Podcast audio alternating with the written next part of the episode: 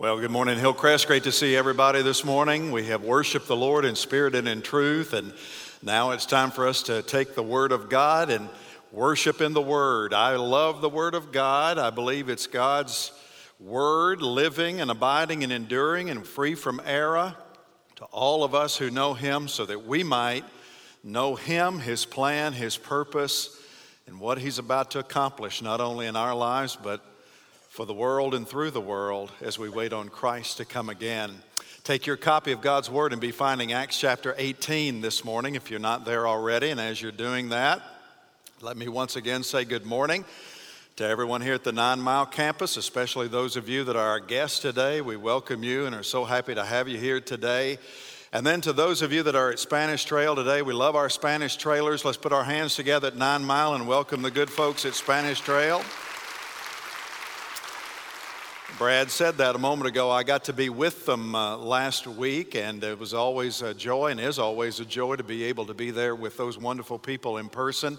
It's always good to be back here at Nine Mile as well. And so we welcome all of you at Spanish Trail, as well as those of you that are watching us either on Facebook Live or on our online uh, website uh, somewhere around the country. We welcome you and are so thankful that you're tuning in with us uh, today. We're in the midst of a series on Paul's missionary journeys called Sent. Paul was sent by God, sent by the church at Antioch to take the message of the gospel of our Lord and Savior Jesus Christ to the uttermost part of the world in fulfillment of the Great Commission of our Lord and Savior Jesus Christ. Likewise, every single one of us who are a disciple, a follower of the Lord Jesus Christ, have been sent by God on that same mission. It may not be to some far flung place on the other side of the globe, it might be across the street, it might be in your school, it might be in your community, it might be at your place of business. But we're all sent with the message of the gospel. You shall be my witnesses to Jerusalem, Judea, Samaria, and to the uttermost part of the world. And what a wonderful ride this has been, riding along with the Apostle Paul here in this wonderful survey of the last part of the book of Acts. And as we open our Bibles today to the 18th chapter of Acts, we're going to talk for a few minutes together about some discipleship priorities for the growing Christian. Paul is oftentimes noted as an evangelist, but Paul, as much as he was an evangelist, even more to the point, he himself was a disciple of Jesus Christ and Paul, as he evangelized others unto Christ, made it his mission in life to disciple them in Christ. Did you know nothing is more important for you and your walk with the Lord to grow spiritually as a disciple of the Lord Jesus Christ? I've said it often. God has a plan in mind for you, and that plan is for you to become a person of gigantic mountain moving faith. He wants you to grow in the likeness of His Son, the Lord Jesus Christ. And as we all ought to know by now, the primary mission of our church, really every other church, it would be a New Testament church, is to make disciples. Jesus said that in the Great Commission go and make disciples of all nations. We say here at Hillcrest that our mission is to help people in becoming like Christ. And our text this morning in Acts chapter 18 is a beautiful illustration, an example of uh, how not only we're to do that, but also it helps us to identify some of the most important discipleship priorities for believers whose lives tend to be pulled in every direction. The outline I'm going to use this morning is the same outline I used with a group of mothers here at Mom Life this past Monday. It's always a challenge to be invited into a room of nearly 100 women and you're the only guy there. That freaked me out a little bit. But I finally settled in, and the topic of the morning was how to be an effective disciple in a world of business. What are the discipleship priorities for busy moms? Well, as I began to study this week, I found that this is a text of Scripture that helps us all to understand what the spiritual priorities are for the busy Christian in general.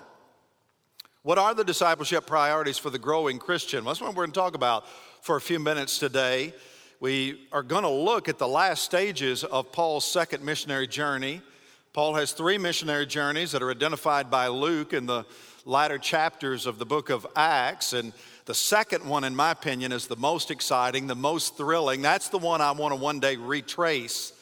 Paul's winding up what would be a three year, 3,000 mile journey that began in Antioch of Syria, working his way along with his missionary team westward, first through South Galatia, then across the Aegean Sea and into Europe. And he lands in Macedonia and preaches the gospel in those very significant cities of Philippi and Thessalonica and Berea on down to Athens into modern Europe, what we call Greece.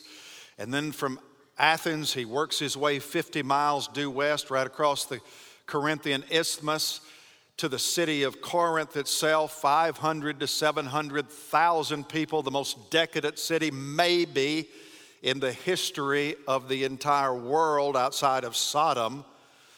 And now Paul is winding this missionary journey down, bringing it to a conclusion. Somewhere along the line there in Corinth, he discerns that it's time for him to go back home, at least for a while, and he makes a preparation for that return voyage. And then as he does, we're reminded that Paul and his cohorts are not only doing the work of evangelism, crucial as that is, they were just as concerned about people coming to know Christ and about people becoming like Christ. And that's our concern here at Hillcrest for all of you and for all of us as well. So let's talk about it for a few minutes. What are the discipleship priorities for a growing Christian? What are the spiritual priorities of life when to do everything that every expert tells you that you need to do in life, from exercising five hours a day to brushing your teeth 30 minutes at a time, to flossing those same teeth, to doing all of these things that you need to do to be healthy and happy, that take more than 40 hours a day.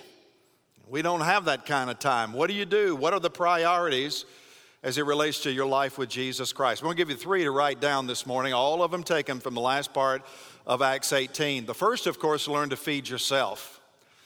Discipleship means learning to become a self feeder. For far too long, we've relied on pastors and Sunday school teachers, connect group teachers and leaders, and student pastors and children's pastors to do all of our spiritual growing for us. It's been about us setting and getting fed by somebody else who's done the hard work of trying to grow themselves and sharing that with people like you and me.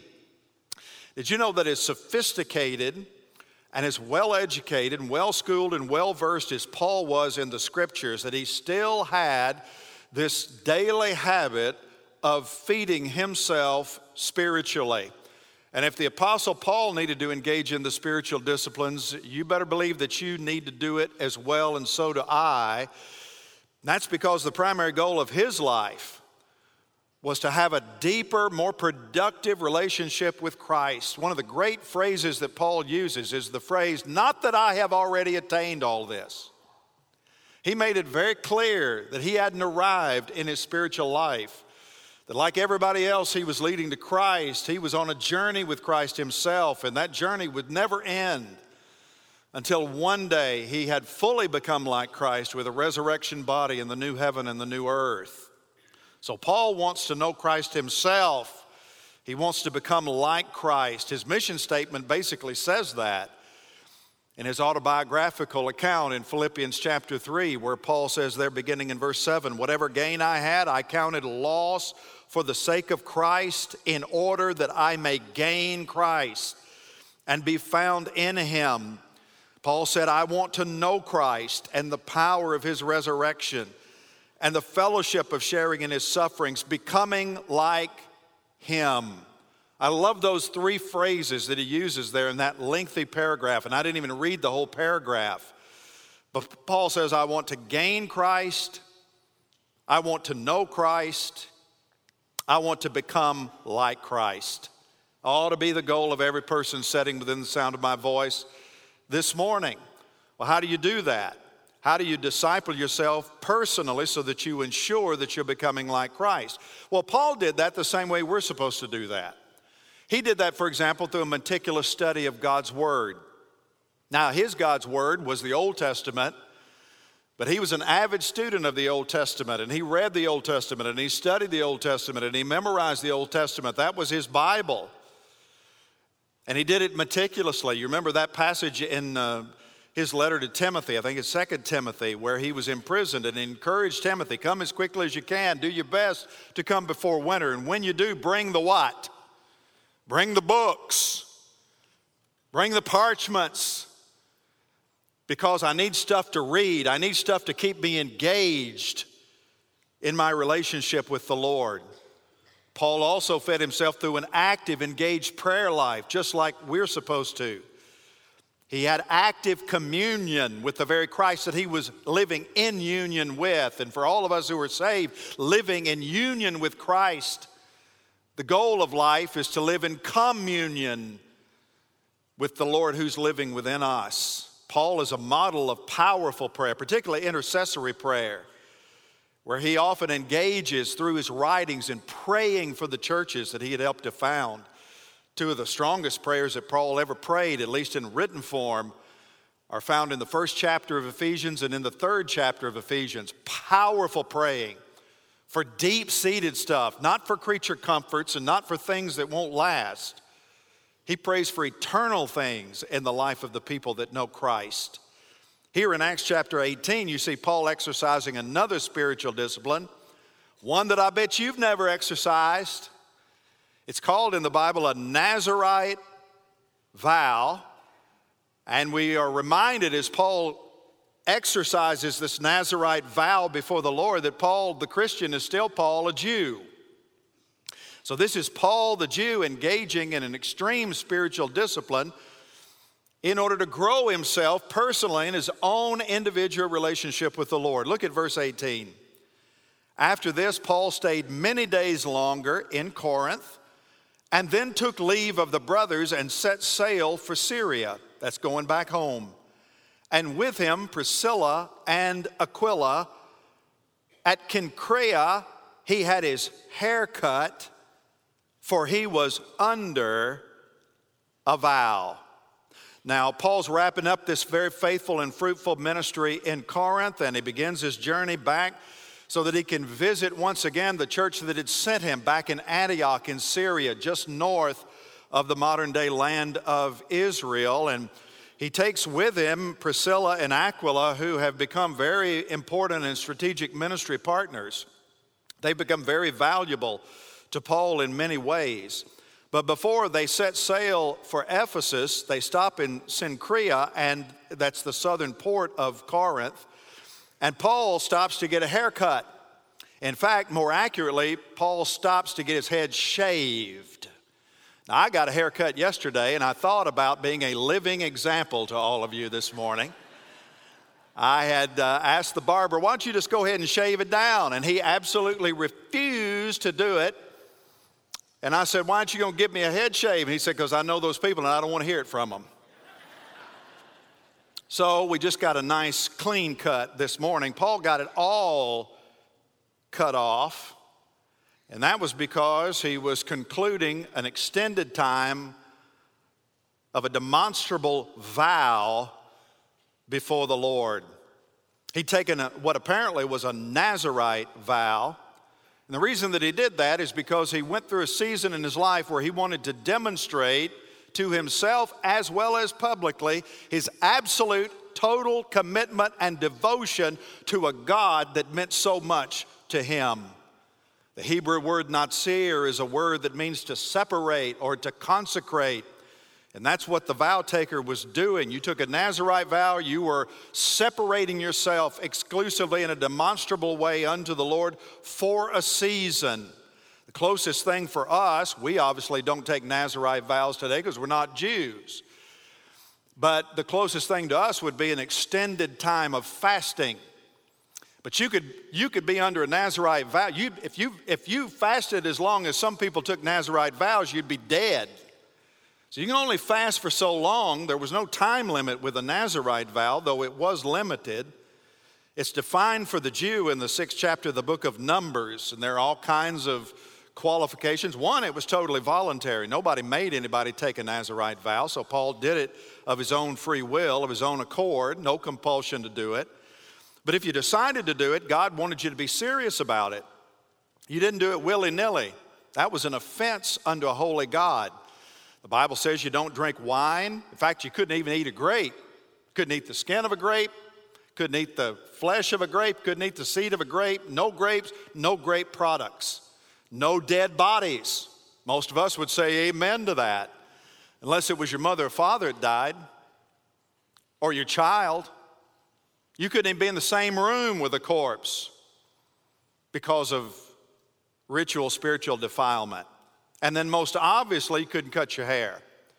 Most of us equate Sam, Samson was under a Nazarite vow. It's the reason he had long hair, source of his strength. So you didn't cut your hair as long as you were in the midst of the vow. And likely you say, well, why did Paul determine to do this? Well, you'd have to ask him. But I think that he did it because of his incredible gratitude to God for his faithfulness to him at Corinth. If you were here last week, both campuses, we talked about God being with us. And Paul was a little bit down and in the dumps when he got to Corinth because life hadn't been really easy on him. And so God came through in this vision and says, You need not worry, you need to rest easy because nobody's going to harm you. I will be with you. And God was with him. He was thankful to God that He'd provide friendship in Aquila and Priscilla. He was thankful to God that He'd provide income, working opportunities, and tent making together with them. He was thankful to God because of the financial gift that arrived when Timothy and Silas finally arrived from Macedonia after a number of weeks, even months.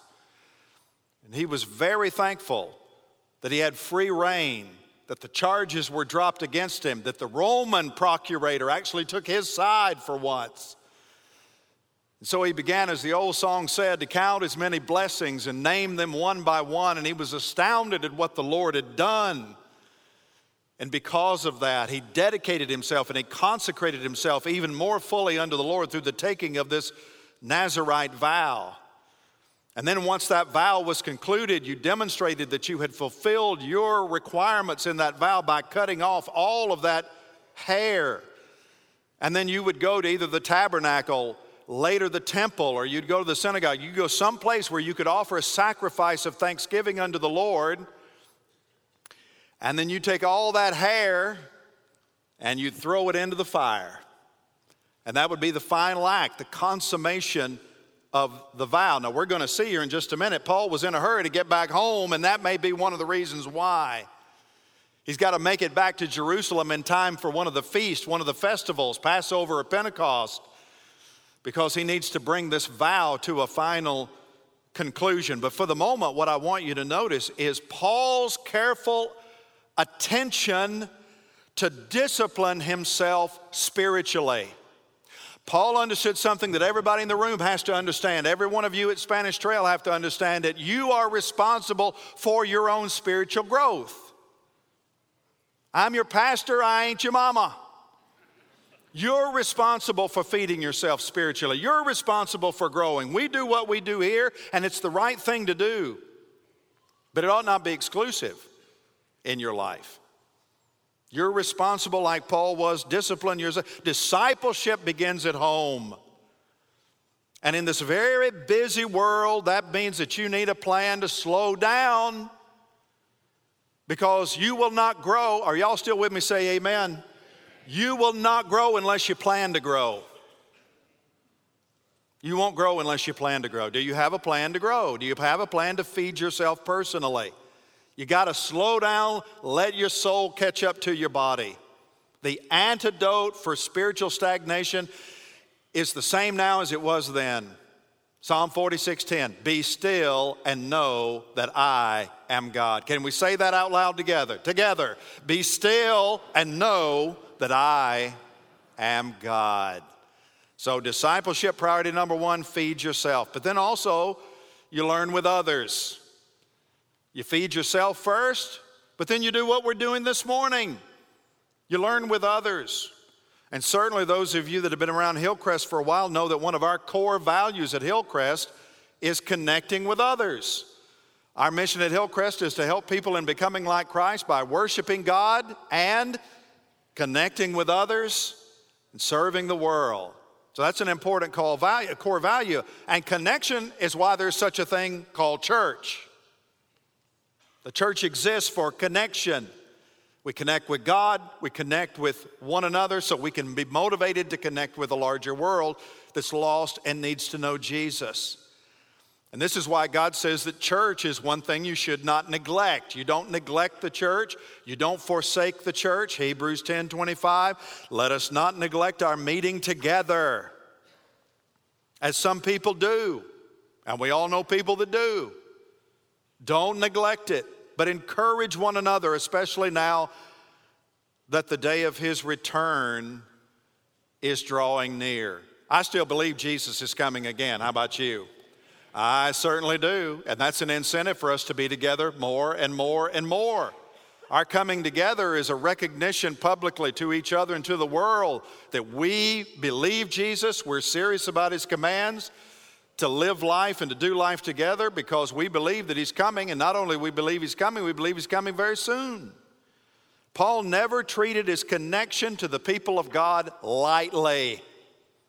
Yeah, he was deep personally, but he was also connected relationally. And you surely noticed by now that the first thing that Paul does in any of these cities that he goes into, the first thing that he does is to connect with who? With God's people. He goes to what we would call church, the Jewish assembly. He goes to synagogue, assuming, of course, there was one. He was surprised to get to Philippi and find there wasn't a synagogue in Philippi, but there was most other places. And if there was, he was the first one there, be the first place that he went. So spiritual growth begins with you, yes, but it's always enhanced and always stimulated and sharpened when you do it with others. Acts 18 and 19, let's pick up the narrative. And they came, Paul, Aquila, and Priscilla came to Ephesus. And he left them there, but he himself went into the synagogue and reasoned with the Jews. But when they asked him to stay for a longer period, he declined. But on taking his leave he, of them, he said, I will return to you if God wills. And he set sail from Ephesus. And when he had landed at Caesarea, he went up and greeted the church and then went down to Antioch. So when it says he went up and greeted the church, presumably that, of course, is Jerusalem. And remember, he's going there ostensibly for a feast where he can offer that final vow in fulfillment of his Nazarite vow that he took. So he lands at Caesarea, goes down to, well, actually goes up to Jerusalem because you always go up to Jerusalem. And then he went down to Antioch, even though Antioch is north of Jerusalem on the mount. You always go up to Jerusalem and you always come down from Jerusalem, regardless of the direction. That's Mount Zion language. So Paul and Aquila and Priscilla cross the Aegean. They land in Asia, port of Ephesus. I'll have more to say about Ephesus na- uh, next week as we kind of begin the third missionary journey together, the study of that. But Ephesus here represents the last stop of Paul's second missionary journey. And what little time he takes there, he spends it with the people of God.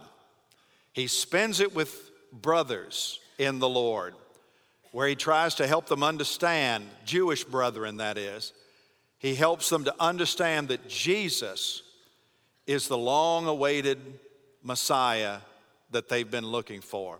That's interesting, he doesn't stay long there, even though this is another of the rare times he actually has a receptive audience in the synagogue. The only other place he's really welcomed in the synagogue is at Berea. And they didn't run him out of town, but the boys from Thessalonica came down. They ran him out of there. And so we would think that Paul's going to stay longer because they want him to stay there. They're interested in what he has to say, got some real spiritual mojo going on. And so that makes it a bit strange. I think Ephesus, you remember when Paul and Silas were confused along with Timothy about where they were supposed to go, and they kept running into all those closed doors. I'm convinced that Ephesus was where Paul wanted to go to begin with. But God wanted him to go to Macedonia, sent him the vision saying, Come over to help us here in Macedonia. But he wanted to go to Ephesus because it was a really big city, and that was what was attractive to Paul about it. So we know he wanted to go there, and yet he doesn't stay very long. He, he gives them kind of a hit and run. But he promises to come back if God gives him an open door. But he's a man on a mission, and he's a hurry to make it back to Palestine back to Jerusalem for that feast. But what I want you to notice here is that not only is Paul quick to feed others, or to feed himself rather, that's not all he did. He grew with others because he saw the value of connecting with others for worship and the word. The only thing you do is feed yourself spiritually, but you never connect with others, that can be somewhat of a dangerous thing because you'll always tend to be captive to your own conceptions about things. And how many of you know people that claim to be a follower of the Lord Jesus Christ but never darken the door of the church? We all know people like that. You ever engage in a spiritual some of the weirdest things, that you'll ever hear in your life will come out. It can't be substantiated biblically, but they formed it, and there's nobody around them to hold them accountable to the truth. And this is why God want this is why we have church. It's why God doesn't want you flying isolated. Paul grew with others because he saw the value of connecting with others in the Word of God. He knew the Word was infallible, but he was not infallible. This book is infallible, but your pastor is not. That's why we encourage you when you come to church, bring a Bible with you, have it opened in front of you, because I'm accountable to you as you're accountable to me. Now, you see that very concept motivating Paul as he embarks on his third missionary journey. The Word of God is infallible, but the chapter and verse divisions are not. They were put there much later. If I'm dividing this up, I start chapter 19 at what is chapter 18, verse 23. Because the third missionary journey actually begins in Acts 18 23. After spending some time there, where is the there? Antioch back to his home church. After spending some time there, he departed and went from one place to the next through the region of Galatia and Phrygia, strengthening all the what? Say it out loud. All the disciples.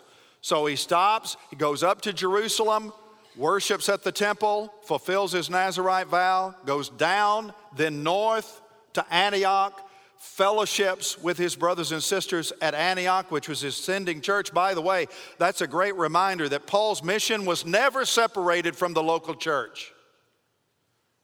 Never separated from the local church. We have an international mission board, but it's local churches that send missionaries. Can I have an amen?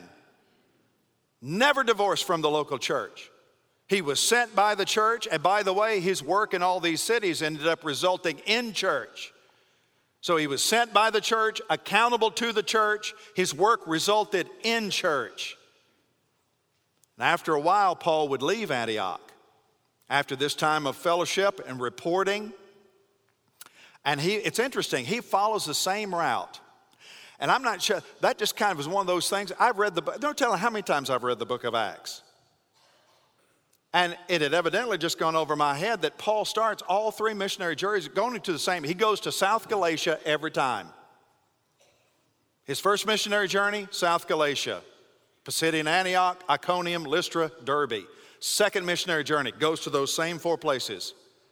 Strengthening the disciples, following up. How you guys doing? Let's talk about the word a little bit. Let's make sure we're growing in the right kind of way. Third missionary journey goes back, same place starts with South Galatia, Pisidian Antioch. He probably goes in reverse order Derbe, Lystra, Iconium, Pisidian Antioch, but he visits all four same, uh, of those same churches, all three missionary journeys. Don't miss that. This is Paul the discipler. Not just Paul the evangelist, this is Paul the pastor.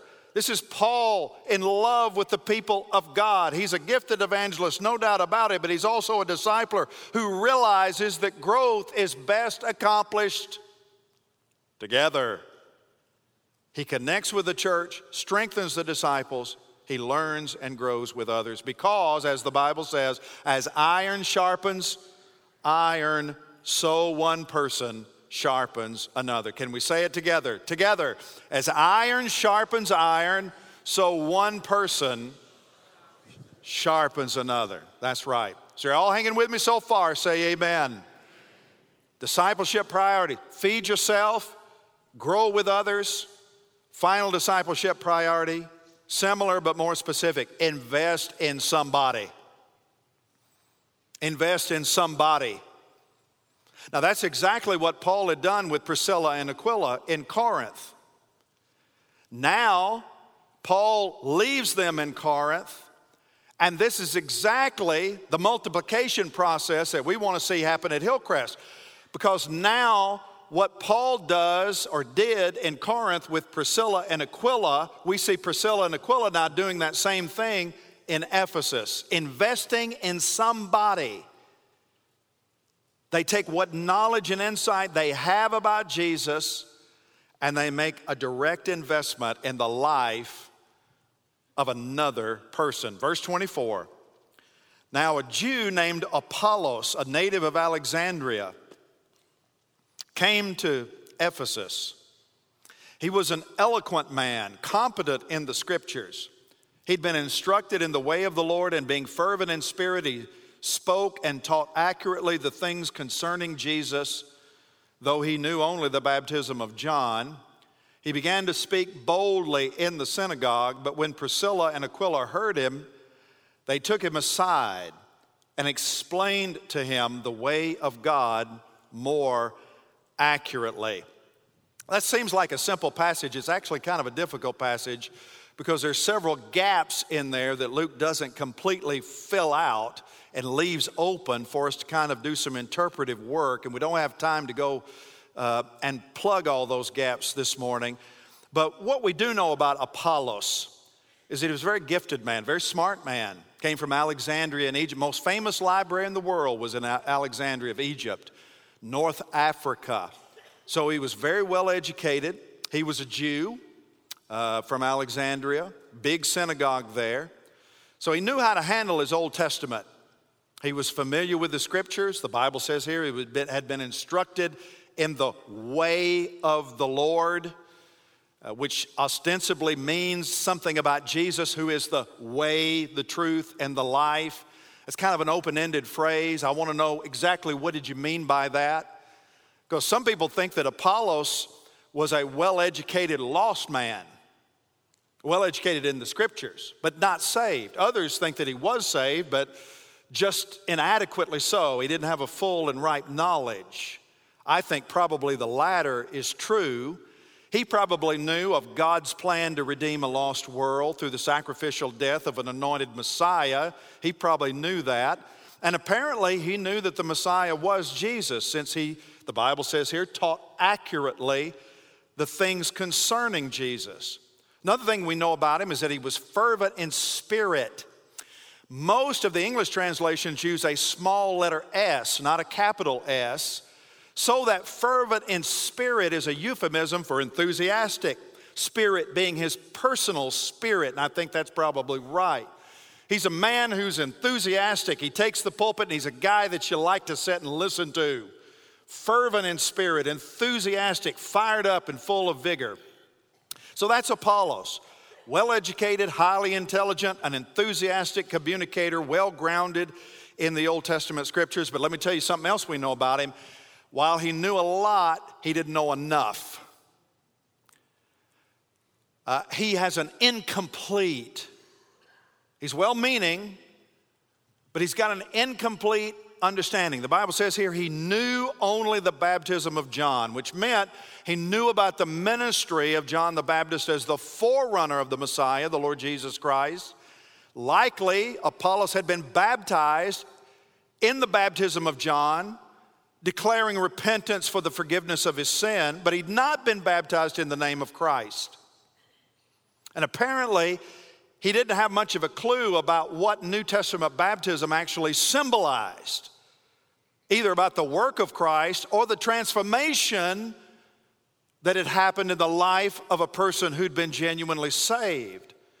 And I'm sure, too, that there were other gaps in his understanding about the person and work of Jesus that probably needed to be addressed. And so here you have there in the synagogue, you got Aquila and Priscilla hanging out, and they hear this guy get up there and they think, wow, this guy's a great speaker. He's a great communicator. And then he starts to wax theologically. And you've done that before. You ever watch Christian preachers on television? Oh, me. You've had that happen. You ever been in a Sunday school class, or maybe even a young preacher in a pulpit, and you're just really impressed by that person, and then they say something, and you thought, oh boy, oh man, that's not right. Now, what are we going to do? Most of the time, we are so afraid of creating a conflict, we can't wait to find the door. We just let it alone, right? Unless there's something, I mean, if you're like me in my house and something's on television like that, I'll just talk back to the TV. That's not right. But Priscilla and Aquila realize what's at stake here, man. Critical time in the history of the gospel. So they stepped in. The Bible says they took him aside and explained to him the way of God more what? More accurately. Now, right that that's personal discipleship right there. How many of y'all do that with somebody? See, that's where we can grow as a church. This investment in somebody. We do pretty good coming to worship and we do pretty good connecting in small group. We do life with others. But for most people, we can do a better job feeding ourselves. And as we feed ourselves and grow with others, we can do a much better job investing in somebody. Because that's a biblical model. This is, an, this is the kind of investment we all need to be making. You may not have time to pour into a bunch of people. You may not be able to do this with six or eight people. But you can disciple somebody. You don't have to have the whole New Testament committed to memory to do it.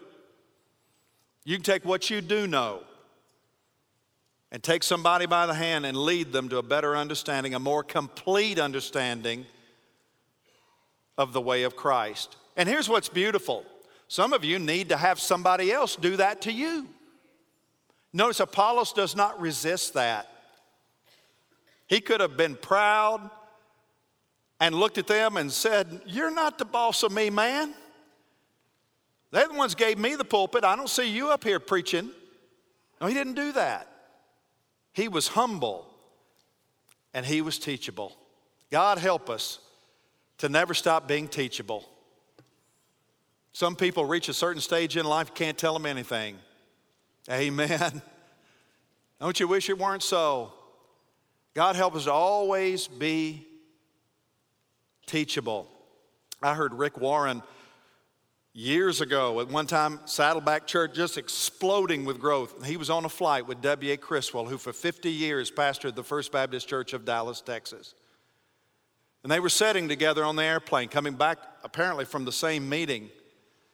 And Rick Warren said, I'll never forget that. W.A. Criswell reached into his briefcase, pulled out an 8.5 by 11 pad of paper, and looked at me and said, Tell me how you're doing it. That's an 80 year old man been pastoring for 50 years, never afraid to stop learning. And that was Apollos. The Bible says here he was fervent in spirit. But if you read between the lines, let me tell you something else it says. He was fervent in spirit, he was humble in spirit. He accepted the teaching and the leadership of others. And that humility of spirit would eventually pay these tremendous dividends because after a while, Apollos is going to become one of the most effective preachers in the history of the Christian church. The believers at Ephesus would eventually recognize that. He wanted to go to Corinth to continue his ministry over there where Paul had come from, and they said, you should go there because that's a messed up church right now. And not only will we send you there, we'll send you a letter of recommendation to take with you. And that's exactly what they did. Verse 27 And when Apollos wished to cross into Achaia, southern Greece, the brothers in Ephesus encouraged him and wrote to the disciples to welcome him. When he arrived, what are the next three words? Say them out loud. He greatly helped those who through grace had believed, for he powerfully refuted the Jews in public, showing by the scriptures that the Christ was Jesus. Now he's ready. Now he's got it. Now he sees clearly. Now he's ready to push back the darkness in this most important and effective season of ministry in his life. And he preached and led in a way that produced healthy, well grounded disciples as he rightly divided the word of truth. And later on, Paul himself would come to recognize that. He would recognize the important contributions of Apollos when he reminded the Corinthians in his first letter to them. What were Paul's words? I planted, but Apollos watered, and God gave the growth. And all that became possible. All that became possible because Aquila and Priscilla made a personal spiritual investment in a man whose knowledge was incomplete,